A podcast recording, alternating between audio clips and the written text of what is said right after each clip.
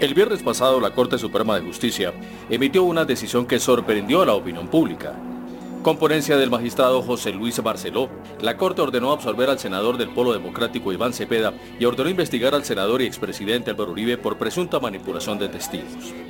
Los hechos a los que se refiere la sentencia datan del año 2012, cuando Cepeda, por ese tiempo representante de la Cámara, presentó los testimonios de los ex jefes paramilitares Pablo Hernán Sierra García y Juan Monsalve Pineda, quienes aseguraron que en la hacienda Huacharacas, propiedad de la familia Uribe Vélez, se conformó el bloque metro de las autodefensas. Los testigos también aseguraron que en la fundación de esta estructura paramilitar participaron los hermanos Álvaro y Santiago Uribe Vélez, Santiago y Pedro Gañón Elao y Luis Alberto y Juan Guillermo Villegas Uribe. En respuesta a Cepeda, el expresidente lo demandó ante la Corte por los delitos de abuso de la función pública, fraude procesal, calumnia agravada y de dirigir una red de falsos testigos. Uribe también denunció que el congresista se había aprovechado de su condición de miembro de la Comisión de Derechos Humanos del Congreso para visitar las cárceles del país con el objetivo de ofrecer dádivas a cambio de conseguir falsos testimonios en su contra y de su familia.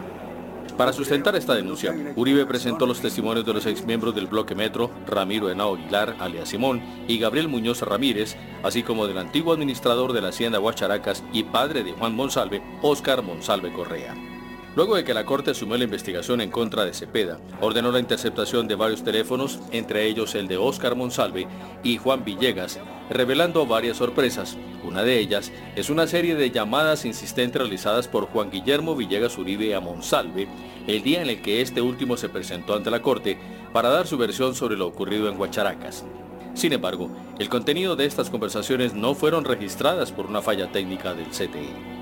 Otra de las sorpresas corre por cuenta de una serie de conversaciones que sostuvo el expresidente Uribe con Villegas, pese a que Uribe negó tener una relación cercana con Villegas y afirmó solo conocerlo desde su juventud. En una de las interceptaciones se registra cómo hablaban de estos temas de forma deliberadamente expresas, como si supieran que los estaban interceptando. Abro comillas, me están investigando a mí con usted y tienen interceptado el teléfono. O sea que esta llamada la están escuchando esos hijos para que sepa yo por la mañana voy a hacer un escándalo en Twitter con esto sin mencionarlo a usted. Cierro comillas. Los investigadores también registraron una reunión entre Uribe Villegas y José Humberto Gómez Garro en Medellín. La Corte determinó posteriormente que Gómez Garro trabajaba junto al actual alcalde de Amagá por el Centro Democrático, Wilser Darío Molina, y que Gómez Garro había visitado en varias ocasiones a Simón y a Castañeda en la cárcel de Idagüí con el propósito de asegurar los testimonios en contra de Cepeda, los cuales fueron recopilados por un investigador contratado por el alcalde Molina. El fallo también ordena investigar cómo se esfumaron algunas conversaciones claves en el proceso, establecer quién filtró la información reservada a Uribe, así como compulsar copias a los órganos pertinentes para que investiguen al actual alcalde de Amagá.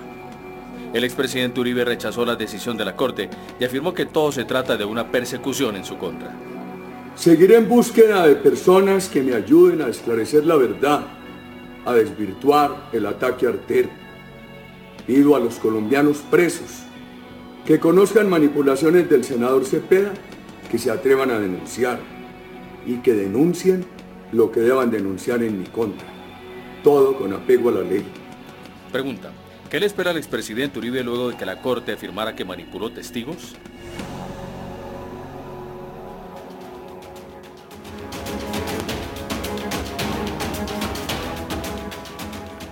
Bienvenidos a Semana en Vivo. Esta eh, decisión de la Corte Suprema de Justicia ha creado una polvareda política muy grande en Colombia que ya ha recibido la primera reacción del candidato del uribismo por el Centro Democrático. Iván Duque en sus trinos ha sacado un último trino diciendo otra cosa que también ha causado una gran eh, escosor en el ambiente político. Dice que el acuerdo no escrito con las FARC es encarcelar a Álvaro Uribe. Las FARC no le perdonan que los hubiera acorralado. Los colombianos debemos defender a quien compromiso patriótico nos protegió y nos devolvió la esperanza. Eh, esa es una de las tantas reacciones, eh, obviamente a favor del expresidente Álvaro Uribe, que está eh, saliendo del Centro Democrático, que es su partido y de su candidato. Ni más faltaba. En estas horas pues tendría que haber una solidaridad pero eh, este es el tema de hoy en Semana en Vivo. Realmente, ¿qué hay detrás? ¿Cuál es el impacto que pueda tener para un expresidente como Uribe que parece tener un teflón impresionante y que nada le, le parece, parece afectarlo? Esta vez lo va a afectar, ¿es grave, no es grave? Em, este es el tema de hoy en Semana en Vivo los invitados son los siguientes. Nuestros invitados son Ramiro Bejarano, abogado y defensor del senador Iván Cepeda, Luis Felipe Henao, exministro de Vivienda y analista, Julián F. Martínez, periodista, autor del libro Chuzadas, David Espinosa, abogado de la firma Jaime Granados Peña y Asociados. Bueno, como siempre les agradezco esta cita. Eh, aquí eh, unos nuevos, como David, eh, que debo aclarar que, que David viene en reemplazo y eso así me lo pidió Jaime Granados. Porque en este momento Jaime, Granados está en Medellín en, atendiendo el juicio de Sergio, de Santiago Uribe, ¿no es verdad? Y entonces teníamos, lo teníamos previsto para el programa, pero a las seis de la tarde me llamó y entonces Aquí apareció usted afortunadamente. Yo le quería dar aquí el, paso a Ramiro Bejarano, porque Ramiro forma parte de ese pool de abogados que eh, defendió también a Iván Cepeda. ¿Cuáles son realmente eh, las, los alcances de la decisión de la Corte Suprema y qué es lo que está realmente exponiendo ese fallo que tiene 200 66 219 páginas, 219 páginas. que me lo leí, son realmente impresionantes, más de 3.000 horas eh, de, interceptaciones de llamadas telefónicas. Mire, a mí me parece que hay que poner en contexto a, los, a, los televidentes, porque si no esto se vuelve una discusión que no, que no se comprende.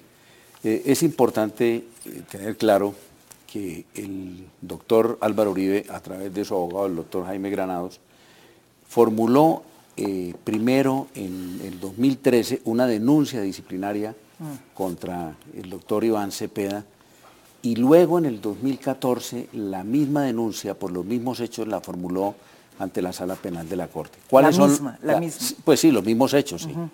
¿Cuáles son los cargos que el doctor Granados, como apoderado de Álvaro Uribe, eh, le ha formulado? En primer lugar, los indica de calumnia, fraude procesal, abuso de función pública. Esos fueron los cargos. ¿Por qué?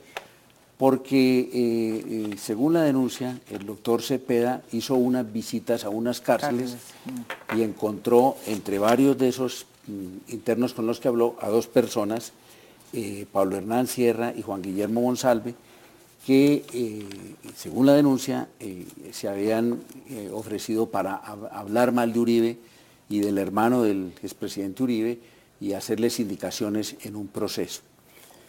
Y que obviamente la denuncia parte del supuesto de que esa labor de, los señores Sierra y Monsalve se debe a una gestión que habría hecho el doctor Cepeda encaminada a pedirle que declararan en contra del expresidente Uribe.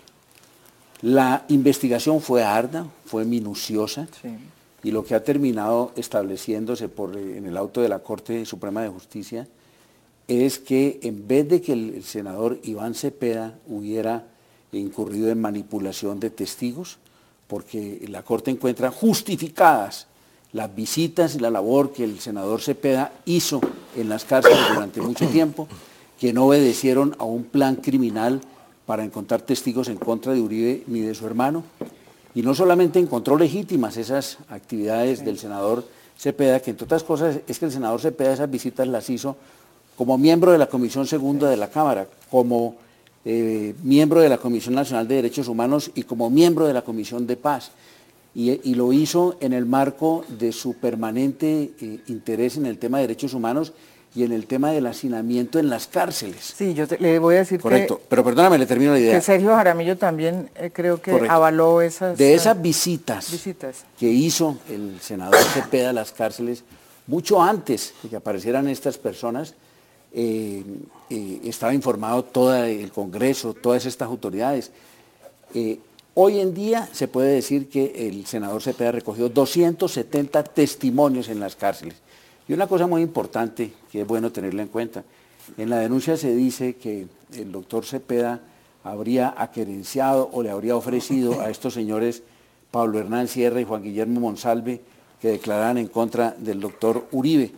Eso es absolutamente falso y lo, que es evidente y es imperdonable que eso no lo hubieran tenido en cuenta al formular la denuncia es que estas personas, antes de que se pusieran en contacto con Iván Cepeda, Entre otras cosas, fueron ellos los que le solicitaron a Iván Cepeda que los visitaran que los las visitaran. ¿no? Fue- sí. Antes de que todo eso ocurriera, ya estas personas habían declarado en contra de Uribe. Eso es cierto. Luego, Cuando- entonces- En Justicia y Paz, ¿no es verdad? Aclaremos. Sí, sí. Estuvieron haciendo esas declaraciones en Justicia y Paz.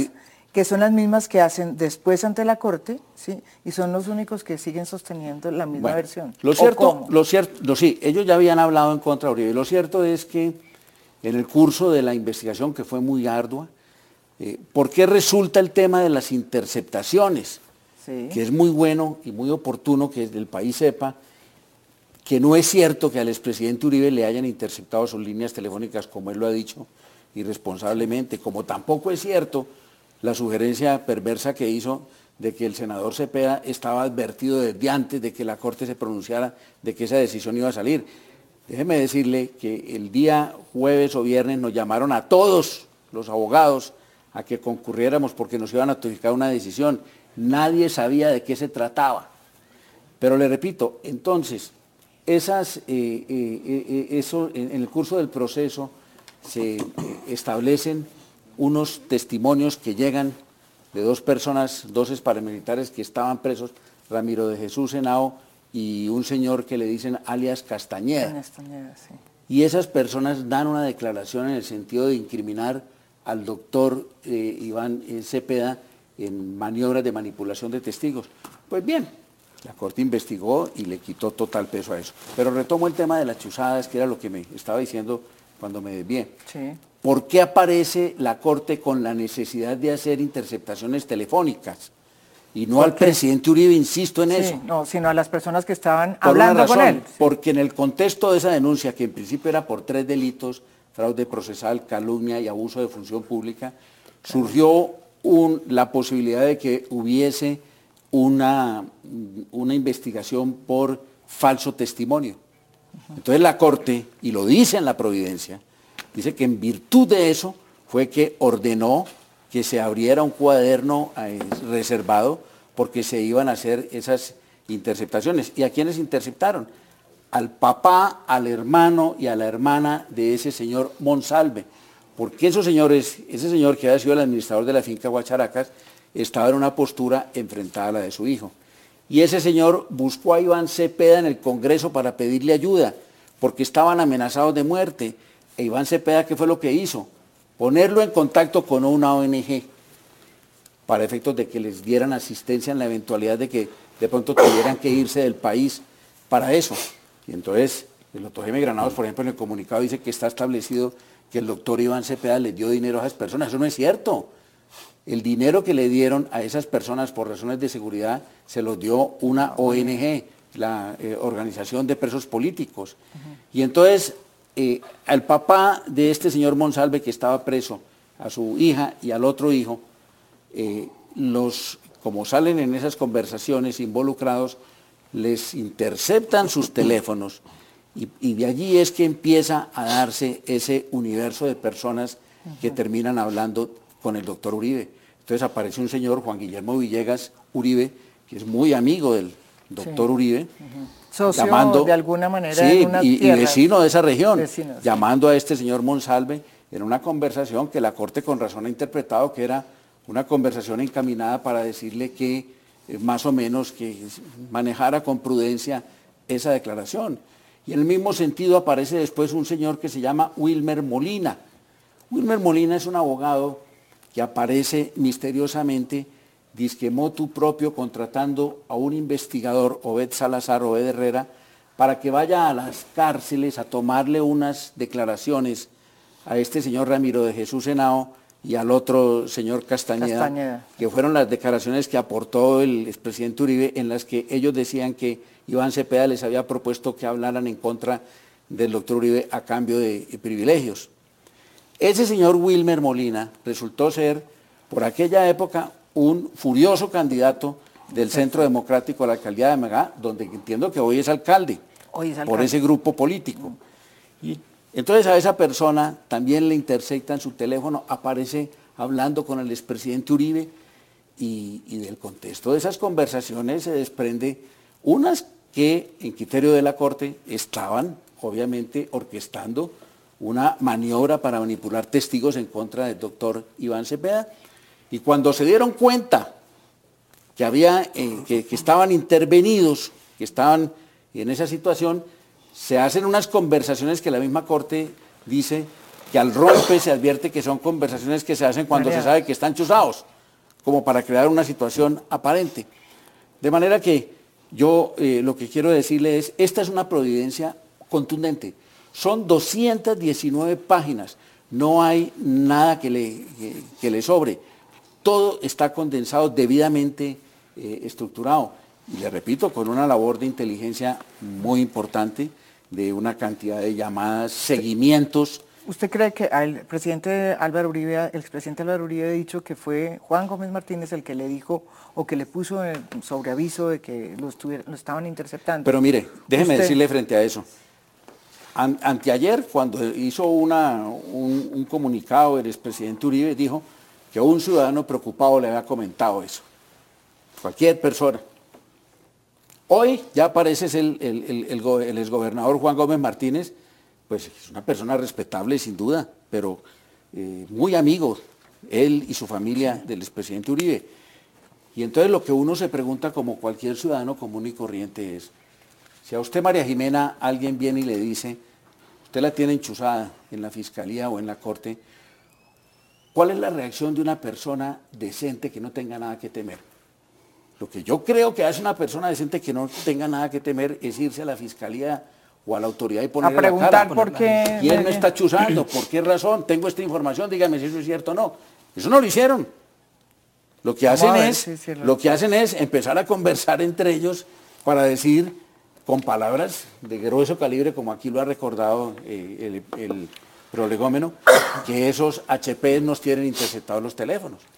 Yo francamente creo que esa es una salida malhadada, la de la intervención del doctor Gómez Martínez. Bueno, Doctor Espinosa, ¿usted qué tiene que decir? Usted es del otro lado de la parte. María Jimena, muchas gracias. El abogado del doctor, del, doctor del expresidente Álvaro Uribe. El doctor Benjadán comienza haciendo una contextualización y yo creo que lo prudente es referirme a esa primera contextualización. Eh, la cortinilla con la que comienza el programa nos dice que el senador Iván Cepeda fue absuelto. Perdóname que me ponga un poquito técnico, pero mi rol es de abogado. Eh, el senador no fue absuelto, sino fue, no ha sido absuelto porque él nunca fue a un juicio se donde se profiriera una sentencia.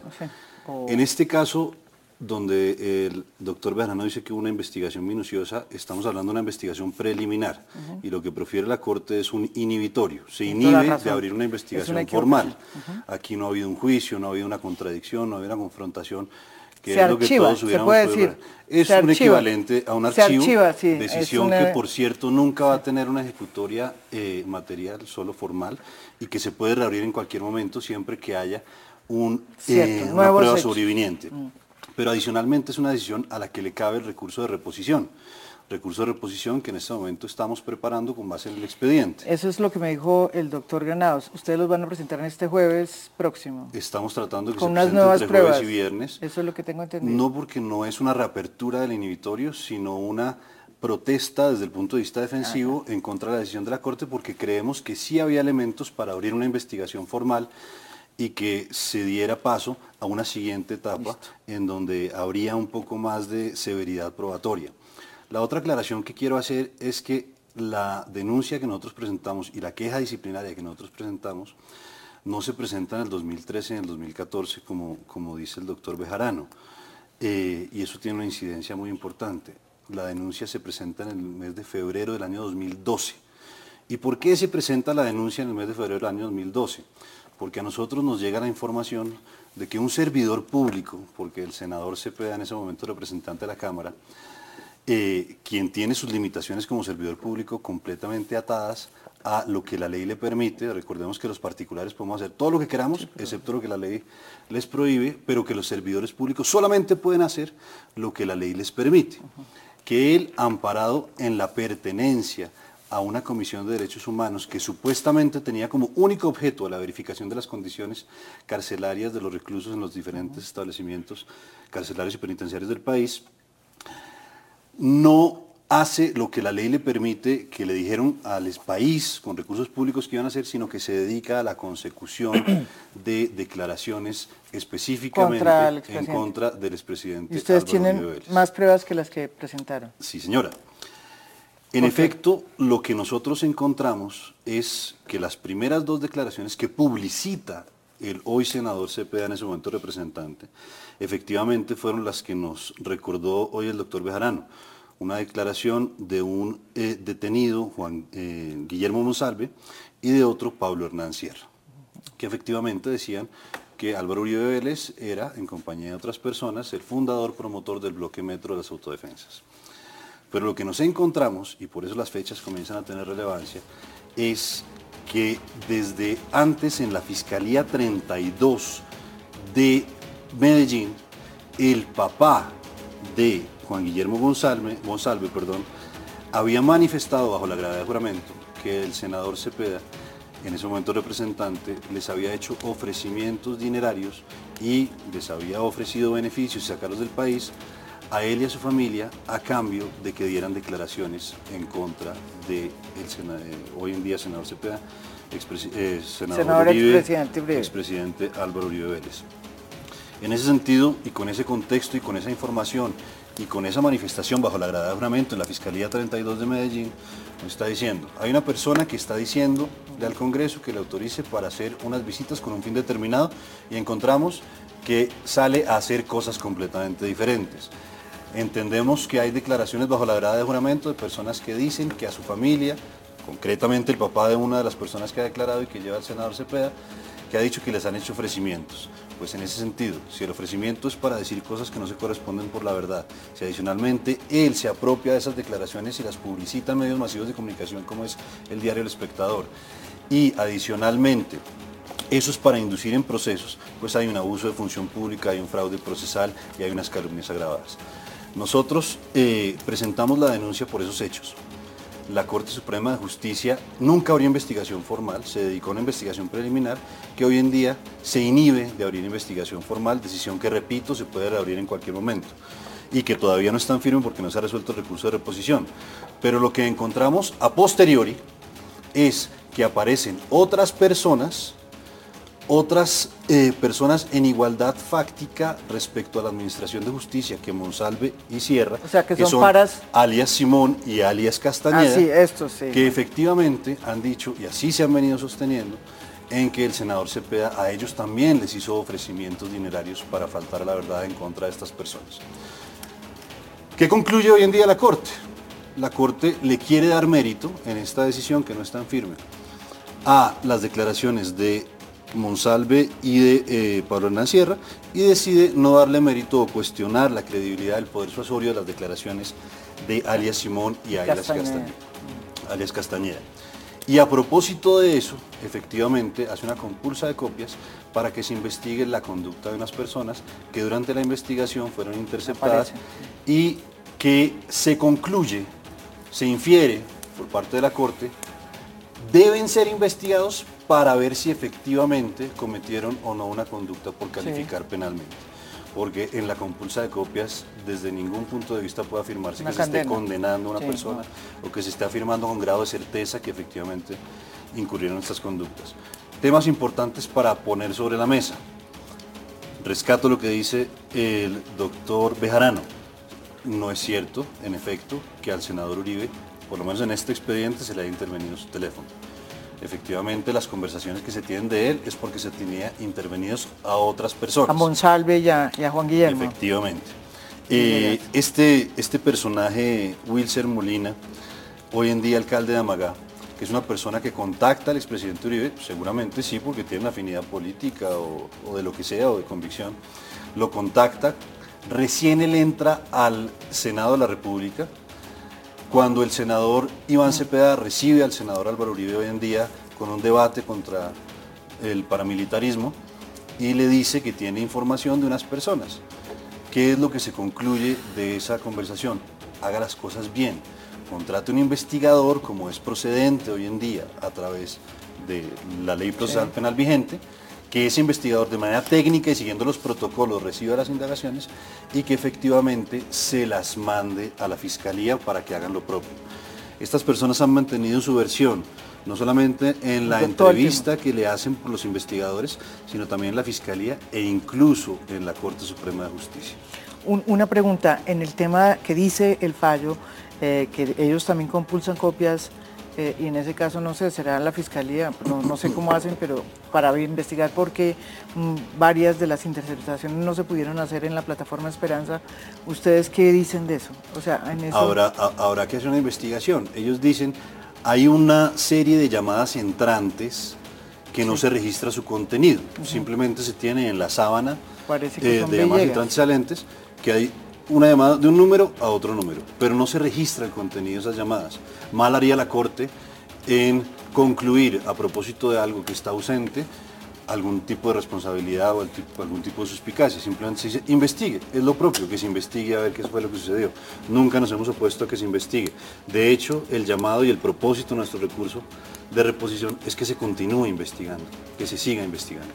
De todas formas, sí, sí es importante saber, ¿no? Preguntarle a la fiscalía, en ese momento creo que el fiscal era Montealegre, Eduardo Montealegre no era el fiscal em, em, actual, Néstor Humberto Martínez, pero sí es bueno que la fiscalía investigue, eche para atrás, a ver qué fue lo que pasó, porque eso ayudaría mucho a la investigación. Y creo que nadie podría decir que la fiscalía Montealegre hubiera hecho algo para favorecer al presidente Álvaro Uribe Vélez.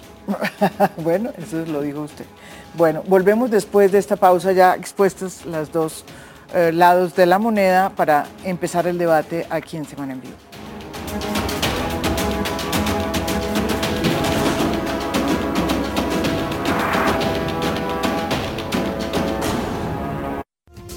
Usted está viendo Cable Noticias, 24 horas de información. Revista Semana, en esta edición. ¿Qué significa que este grupo guerrillero se dedique al terrorismo apoyado por Venezuela? La Corte Suprema acaba de concluir que quien manipuló testigo fue Álvaro Uribe. Polémico audio en el caso de Andrea Cabral, víctima de letal cóctel de éxtasis y aguardiente. Y mucho más. Revista Semana. Cómprela ya.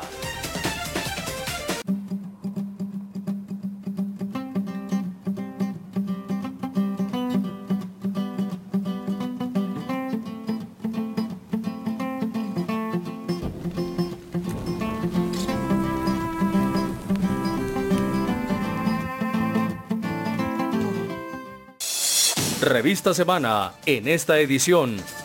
¿Qué significa que este grupo guerrillero se dedique al terrorismo apoyado por Venezuela? La Corte Suprema acaba de concluir que quien manipuló testigo fue Álvaro Uribe. Polémico audio en el caso de Andrea Cabral, víctima de letal cóctel de éxtasis y aguardiente. Y mucho más. Revista Semana. Cómprela ya. Continúe viendo Cable Noticias, 24 horas de información.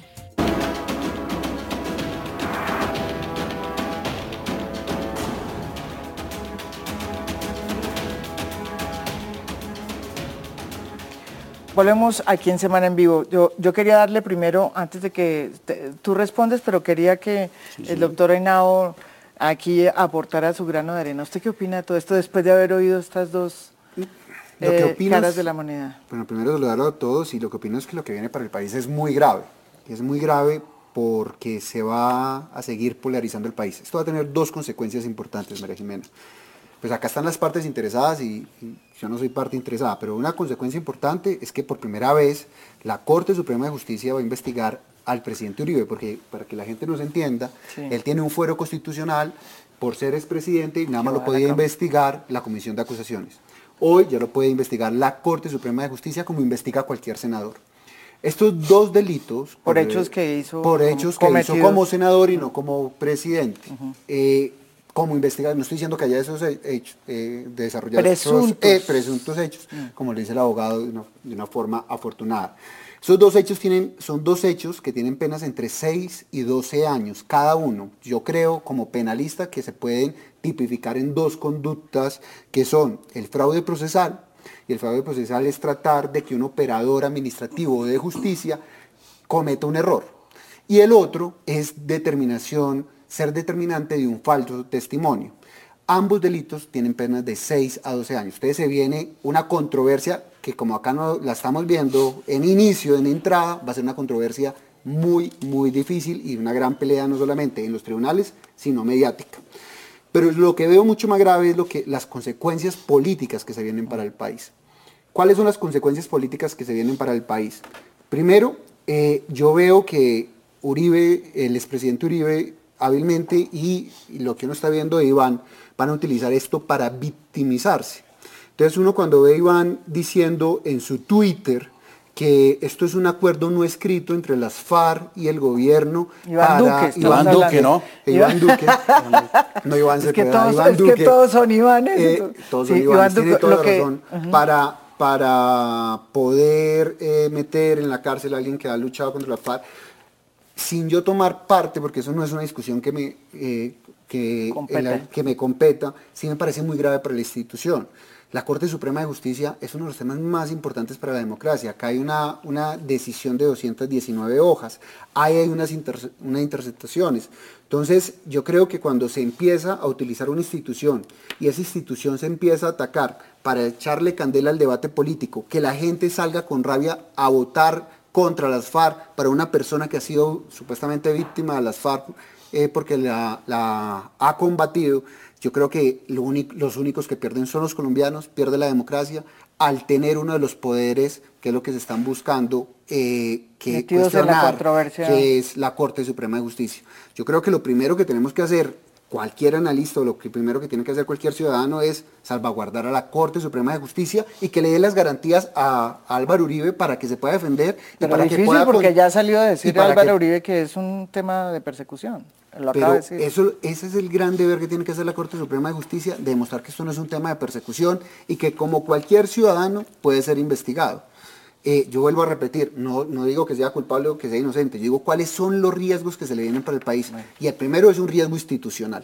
El segundo, pues yo creo que de acá a las elecciones, porque esta decisión no se va a tomar rápidamente, esta decisión se acordará que pasará un año o dos años antes de que se tome esta decisión, pues lo van a utilizar como herramienta política para polarizar, para que le sirva a sus candidatos. Y pues en sí, ya Iván Duque la está haciendo. Lo está haciendo. Lo está haciendo.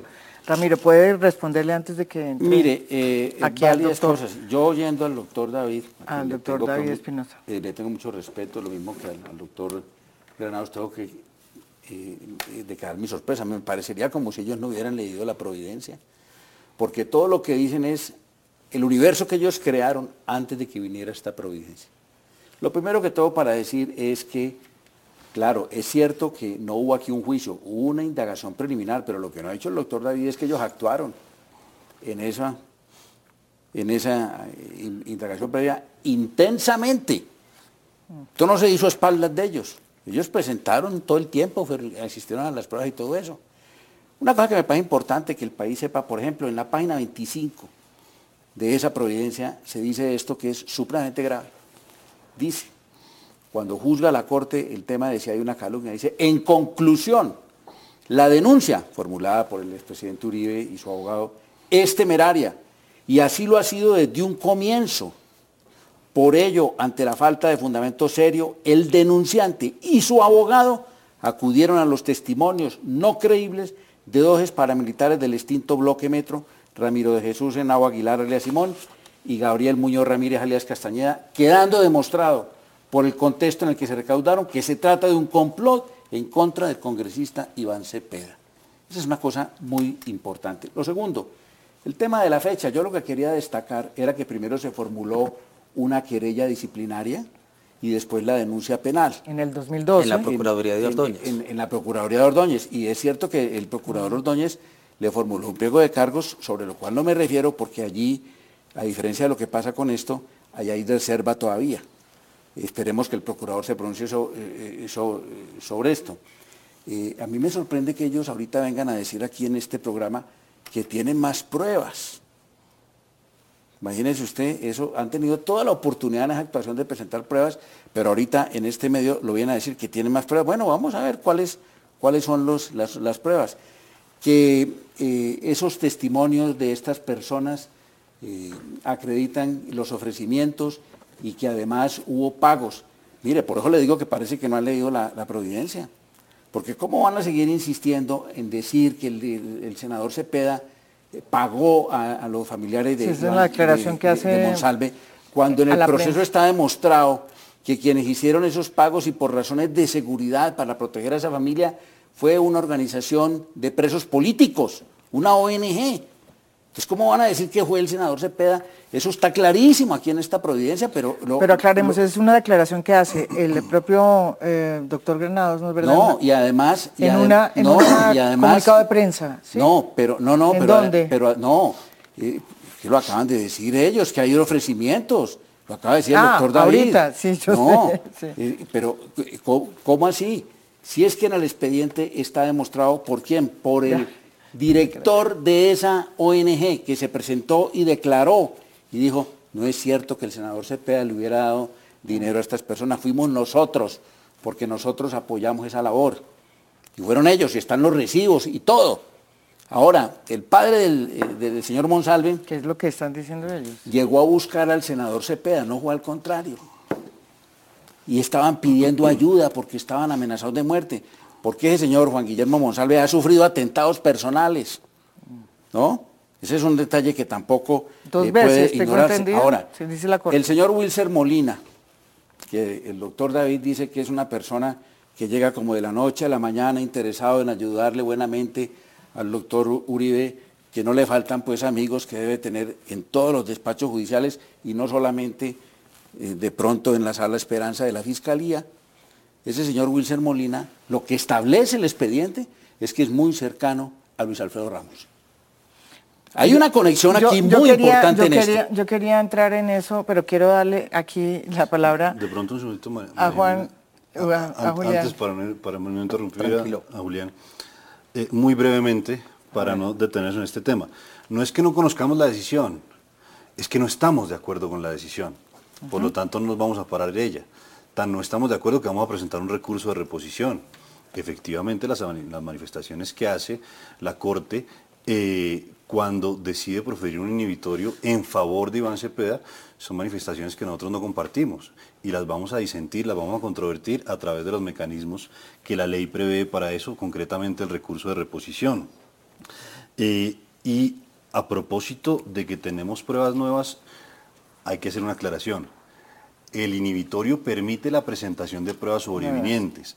Nuestro recurso de reposición, no lo he dicho, y si así me entendieron, eh, lo aclaro, no va a ser sobre, la, eh, sobre el aporte o la presentación de pruebas sobrevivientes, va a ser con el material que existe en el expediente, porque en este proceso todavía existe expediente, que ya se han recolectado y que nos permiten a nosotros pensar que la Corte se equivocó porque la conclusión para la defensa es diferente que la conclusión para la Corte.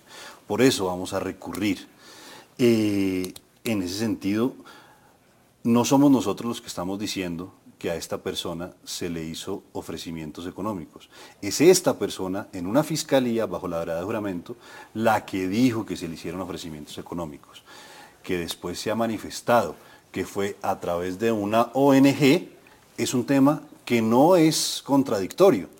Esta persona lo que dijo es que a él, personalmente, la imagen que él tenía de la persona que le estaba haciendo los ofrecimientos, no era una ONG, no era un director de una ONG, era un señor que se llamaba Iván Cepeda. ¿De dónde salió la plata? Pues ya en el proceso se ha visto dónde salió la plata. Pero quien le hizo el ofrecimiento, según el papá de Monsalve, según lo declaró ante la Fiscalía, fue el senador Iván Cepeda, en ese momento representante de la Cámara.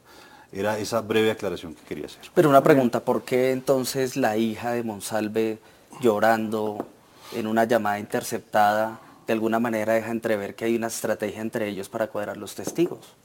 Lo que se está haciendo, eh, o lo que usted está preguntando en este momento, será precisamente lo que se tendrá que aclarar en una investigación, en donde a ella se le pueda preguntar de manera directa y personal qué era lo que quería decir ¿cierto? La contradicción tiene esa bondad que le permite a las personas explicar la ambigüedad de sus términos. Aquí se está compulsando copias porque están interpretando esos términos de una manera. Yo creo que el país necesita que a esa persona se le siente y se le pregunte de manera directa. No lo que nosotros queremos interpretar de esas palabras, sino lo que ella expresamente puede decir de lo que quiso decir. Eso yo creo que es sano y yo creo que es importante para que no se divague y no se especule, sino que a través de un ejercicio contradictorio se le pueda preguntar directamente. Nosotros creemos entender de su llanto, de sus palabras, que se están manipulando testigos. ¿Es correcta nuestra interpretación? O mejor, denos usted su interpretación. Yo creo que eso es, repito, sano para todo el país. Julián, ¿qué, preguntar o reflexionar? O, bueno, lo pues a mí me gustaría decir que esta decisión sin precedentes, independientemente que no sea una absolución a un senador, sino que se hizo una investigación juiciosa, pues efectivamente al expresidente Uribe le salió el tiro por la culata.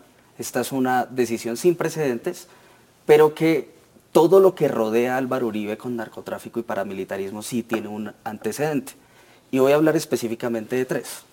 El primero es que eh, es verdad judicial que en el gobierno de Álvaro Uribe se estructuró un montaje judicial para acabar con la honra del doctor Iván Velázquez, quien dirigió la investigación de la parapolítica. ¿Usted ha traído a colación ese tema del montaje que le hicieron a Iván? Que son los mismos patrones, María Jimena. Aparece un señor que por allá entregó una carta y que la carta terminó en la casa de Nariño el 10 de, el 11 de septiembre de, 2000, de 2007, en, en plena investigación de la parapolítica, y cuando uno investiga todas las actuaciones del DAS y la Fiscalía se da cuenta que el expresidente Uribe siempre sabía, porque cuando él supo de la carta de Tasmania, que fue el 11 de septiembre, el otro día llamó a Iván Velázquez a increparlo porque supuestamente estaba comprando testigos en su contra. Entonces lo que yo veo acá es que efectivamente acá hay un patrón que es un cartel que dirige a Álvaro Uribe, en el cual él va y, eh, eh, y sale a decir que unos testigos le contaron, que es que aquí apareció una carta, que es que a él le dicen, fuentes me dicen, y, todo, ese, todo, ese discurso que ya que, hemos sabido durante 16 años, pero que realmente por debajo de la mesa empiezan a aparecer es unos testigos que después se retractan. Tasmania en junio de 2008 se retracta y dice, a mí el Tuzo me ofreció 400 millones de pesos por decir eh, que, Iván Velázquez me, pagaba para, para comprar testigos. Y lo mismo pasó en la... Para incriminar también al presidente. Claro, porque esa era la declaración de que Uribe había ordenado el atentado en paramilitar que lo podría vincular con estos mismos hechos. Los hechos de la gobernación de Antioquia. Francisco Villalba. Que, es el asesinato de Villalba, bueno, etc. Pero hay otro, hay otro hecho que es muy contundente y es la tercera semana de abril de 2008. El 20 de abril de 2008, Noticias 1 revela que Gis Medina le vendió el, el voto a Uribe. Eso genera una alerta en la casa de Nariño y empiezan el montaje contra Daniel Coronel y contra Gis Medina, que eso es de, amplia, de amplio conocimiento público, que se, siguió, a la familia, se le hizo un montaje de un secuestro eh, a Gis Medina. El 22 de abril de 2008 capturan al senador Mario Uribe. Se arma otra crisis en la casa de Nariño este señor pide asilo político en Costa Rica, no se lo dan y al otro día entrajó por los sótanos de la Casa de Nariño, el 23 de abril de 2008, a estructurar el mismo montaje, que es que vienen unos testigos que, los magistrados, eh, los magistrados están, de la corte. están comprando aquí unas cosas y era, y era contra tres personas básicamente, contra el doctor César Julio Valencia, el doctor Jesse Ramírez y contra Iván Velázquez, personas que hoy en día están tranquilamente en su casa y que no tienen nada que temerle a la justicia, que ellos nunca se fugaron, nunca pidieron exilio, nunca hicieron nada, pero que en el expediente, en el expediente del DAS, uno se da cuenta que cómo era lo que, era lo que hacían en el gobierno Uribe. Una persona, un detective del DAS iba y redactaba, como por ejemplo un documento que Daniel Coronel, Piedad Córdoba y Gustavo Petro se reunieron para reunir 500 millones para pagarle a alguien que dijera que Uribe era un poquitico paramilitar. Y no, eso no fue así. Eso fue un anónimo que crearon ellos mismos lo radican en el DAS y cuando lo recibe el DAS, entonces ya tienen esta la prueba para poder hacer, abrir la investigación contra estas personas.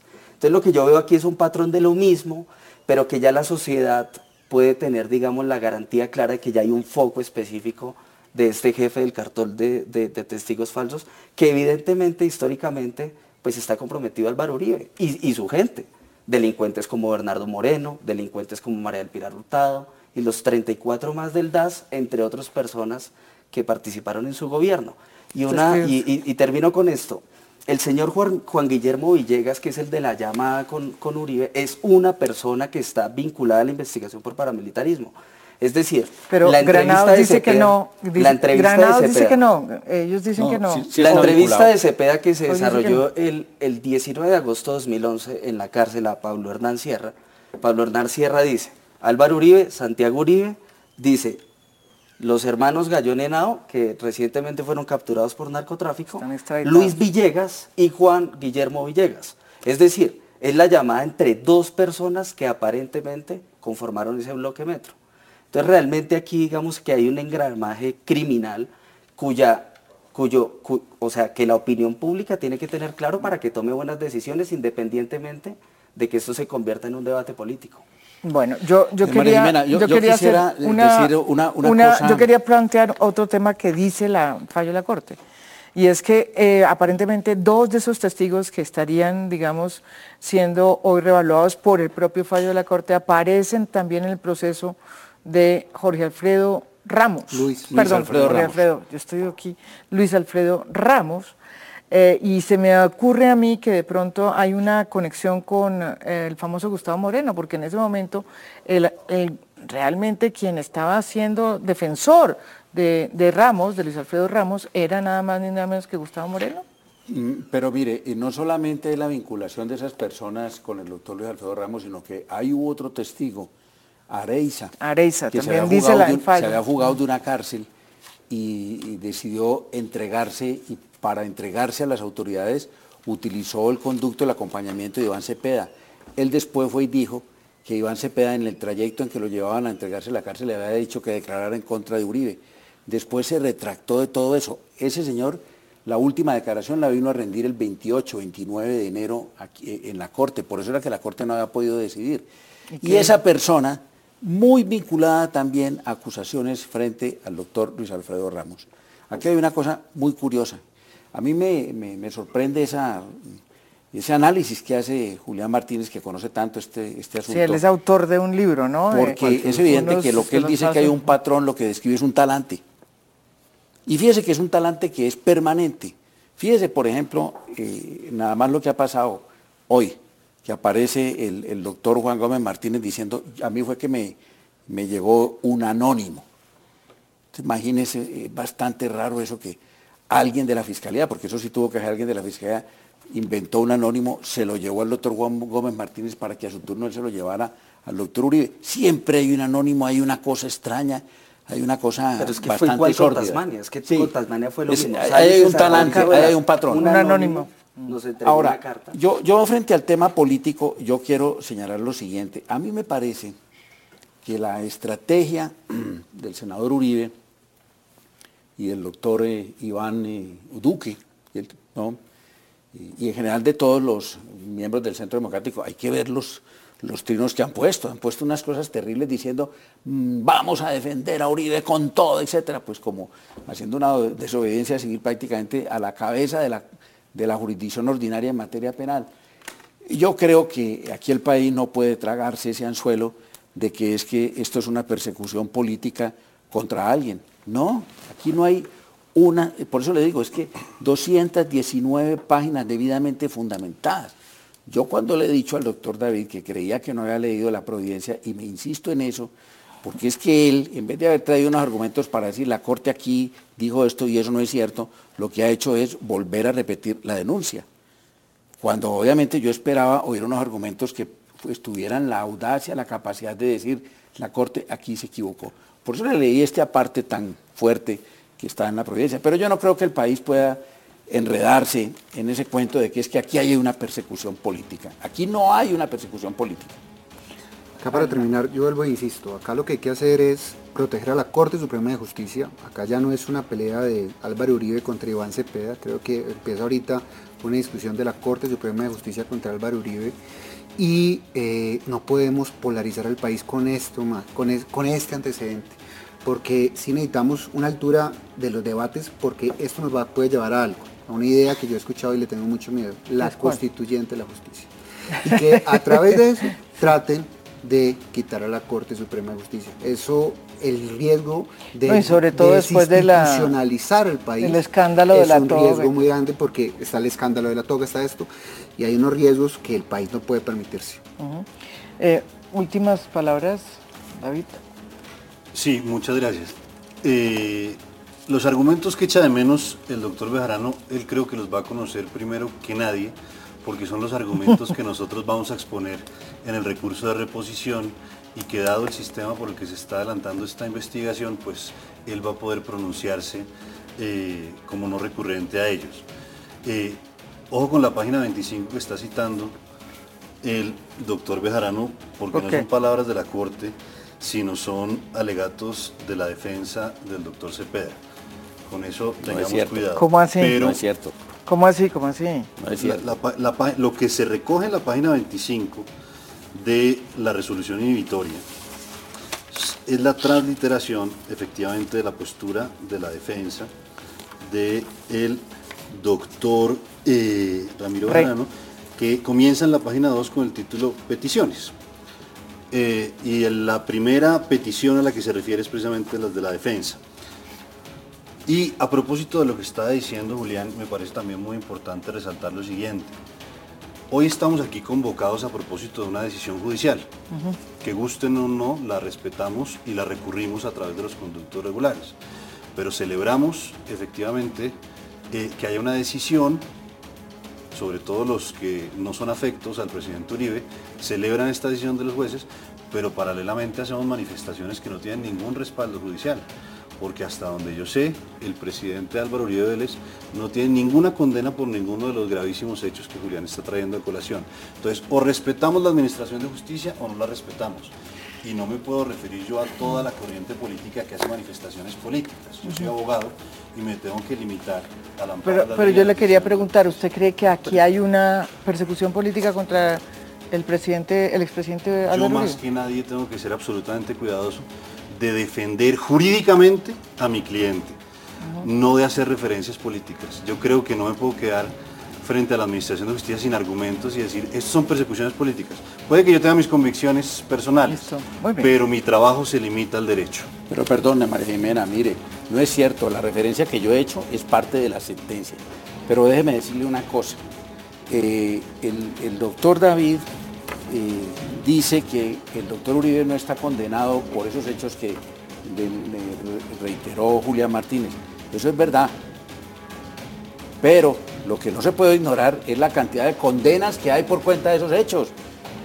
Un señor abogado, Simón González, ¿no? Que estuvo comprometido en ese, en ese, en ese Sergio González. Sergio González, ¿no? De manera que la justicia, ¿y cuántos condenados no hay en el tema del DAS? como 30 personas. nos tocó cerrarlo. Entonces, ¿cómo sería bueno, pero lo, tuvieron que liquidar? Pero todos sabemos que en este país, y creo que en todo el mundo, la responsabilidad penal es individual. Ah, claro. Y en contra del ciudadano Álvaro Uribe Vélez no existe absolutamente una razón, ninguna porque él era el presidente de la República en ese momento y para fortuna de él lo investigaba la Comisión de Acusaciones donde él era eh, amo y señor. Yo quiero concluir con un con, algo que genera más, generará más debate, pero es que Jaime Granados no puede ser el abogado de Álvaro Uribe. Porque Álvaro Uribe lo nombró el 12 de noviembre de, 2004 como conjuez en la Corte Interamericana de Derechos Humanos por el caso de la masacre del Aro, termina de, de ser conjuez de la CDH y ahora es el defensor de Uribe. Eso al menos tiene un cuestionamiento ético. Los impedimentos legales, hasta donde yo los conozco, no han salido a flote en este caso y no hay ningún argumento jurídico que impida que él sea el defensor en este caso. Pero hay que, como dice el doctor David, hay que investigar entonces. Ahí está el artículo 29 de la ley 1123 del 2007 que habla de las inhabilidades de los abogados.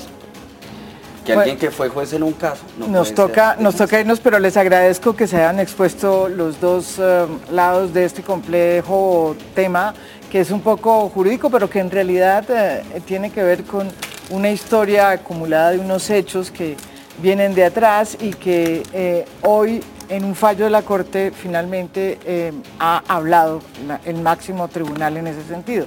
Y yo recojo las palabras aquí del doctor Henao, que es bueno darle todas las garantías a la Corte Suprema para que siga investigando este caso específicamente por la dimensión del tema y de la persona que eh, se refiere, pero sobre todo porque es importante eh, que la Corte Suprema de Justicia actúe en justicia.